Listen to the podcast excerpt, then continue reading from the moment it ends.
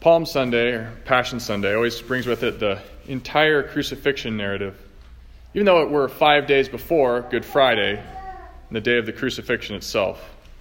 So, why is this? I think the church wants to give us time to meditate on this great gospel, on this incredible narrative, kind of the greatest of all the mysteries, uh, kind of the most profound moment in our history. Not kind of, it is the most profound moment in our history. So take these next five days to really grapple with this passion narrative. Try to see it anew. We hear it every single year, and it's tough for us to come to grips with it every single year and, and see it in a new way. But there's so much there that we, we can never mine the whole depths of this great narrative. So take time this week to dig in. Don't let this Holy Week pass you by. So I want to comment on the, the passion narrative. I'll let you just pray with that. I want to I want to comment briefly on the first gospel that we heard today, Jesus' procession into Jerusalem on this Palm Sunday. I think it's easy to pass over this gospel without looking at the details and the complexity of what Jesus is doing here as he processes into Jerusalem. So we can look at just a few of the details of this procession. So, first, before they even start, Jesus tells his disciples to go into town and to take a colt. When they see this colt, take it. Uh, no one's ever sat on it, you know, and bring it to him, and not to actually say anything to anyone unless they ask you. So, it's a really interesting request that Jesus makes to his disciples. So, why does Mark mention it? I think it's hard for us to recognize what's going on here because we live in a democracy, but Jesus is claiming the right of kings for the requisition of transport. So, if the pres- president of the U.S. came into Butte and, and wanted to borrow your car while he was here, and he asked you, you would probably say yes, because he's the president, but you wouldn't be required by law to say yes. You could say, No, I'm sorry, I need my car, Mr. President. You can't have it. But in the ancient world, you would have had to say yes if a king asked you to borrow your car or your horse or your donkey. And it's really interesting that, that Jesus is, is using this right as a king, so he's claiming a kingship here, but he's also, he's also requesting a really odd vehicle, you could say. He's, he's kind of requesting the Toyota Camry of the ancient world to, to ride into town. You know, if you're a king and you're processing into your kingdom, you're claiming your kingship, why would you request a Toyota Camry? Wouldn't you request like a 69 Charger or like a really nice truck? You know, if we're in Montana, if you're claiming your kingship here, you get a really nice truck to come into town on. So the ancient equivalent would have been a, a giant war horse to ride into town on, or some Arabian Charger or something. But instead, he rides into town on a colt that's never been ridden. You know, imagine not the tamest of all animals. But we look to the, the, the prophecy from Zechariah, and we see exactly what Jesus is doing here. We'll just read this prophecy. Rejoice greatly, O daughter of Zion. Shout aloud, O daughter of Jerusalem. Lo, your king comes to you. Triumphant and victorious is he, humble and riding on a donkey, on a colt, the foal of a donkey. So Jesus is calling to mind this prophecy for everyone who sees him process into Jerusalem. So, what what's another detail here? Where are they coming from? Mark, Mark also specifically mentions that they're coming from Bethphage and Bethany over by the Mount of Olives. Where is the Mount of Olives? It's to the east of Jerusalem. So Jesus is processing into the city from the east. And if we look to the prophet Ezekiel, we see exactly why he's doing this. Because Ezekiel makes this devastating prophecy and in it, he, he talks about the Lord departing from the temple. The, Lord, the glory of the Lord leaves the temple. And so he says this Then the glory of the Lord departed from over the threshold of the temple and stopped above the cherubim.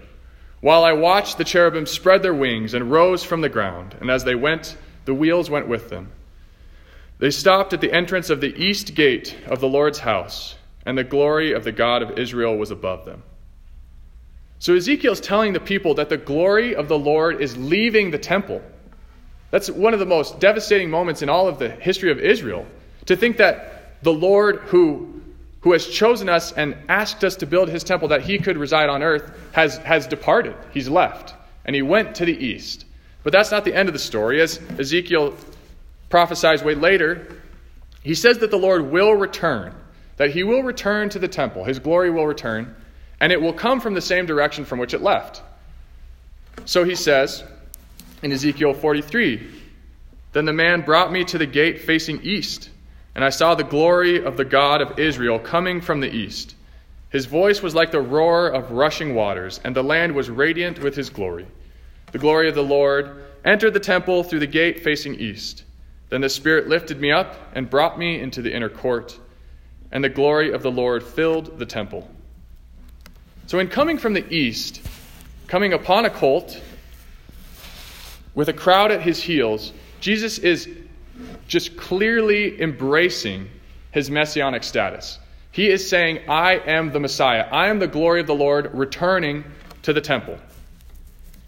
But we see, interestingly, more so in Matthew than we do in our gospel today in Mark, that the crowd is not from Jerusalem. It's not the people from Jerusalem that are saying, This is the Messiah who's come.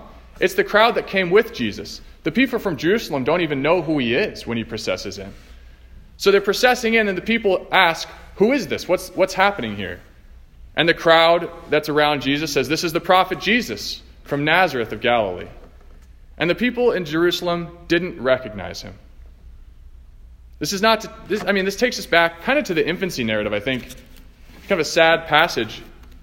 When, when the, the three kings come from the east, the three wise men, come from the east and they enter in Jerusalem and they go to Herod and say, So where's the, the, the new king of Israel? Where's, you know, we, we noticed his star rising We'd like to go give him worship. And Herod freaks out. He has no idea there's the king of Israel that's been born.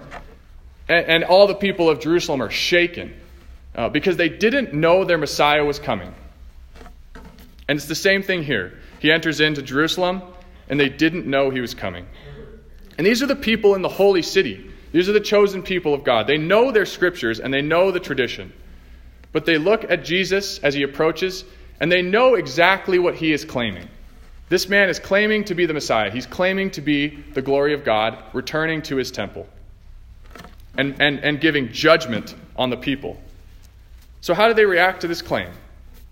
We see in the Passion narrative that they crucified him. So, today we're presented with this same image. Every year, we're represented with this beautiful image, with this same question. Because Jesus still makes the same claim in our time.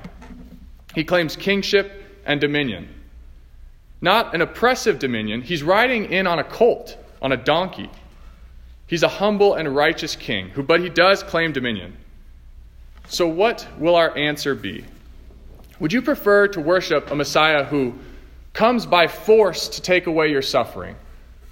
Or would you, would you worship a Messiah who suffers with you and for you? That's the Messiah that we received. So, we have much to pray over this Holy Week.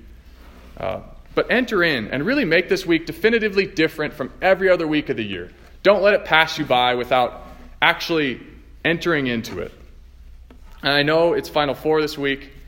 It's a difficult timing for all of us. But if you're going to watch the games, you know, mute the commercials. Don't, don't let that stuff get into your head during this Holy Week. And I would say hold off on the snacks and the drinks, you know, for this Final Four. Make this week different. Step away from your smartphone, cultivate some silence in your life. And really, uh, in that silence, not just meaningless silence, but enter into this gospel narrative, to, to what Jesus tells us uh, in his death and resurrection. So I promise you, if you make this week different, it will bear great fruit in your life, because our Lord is never outdone in generosity. Amen.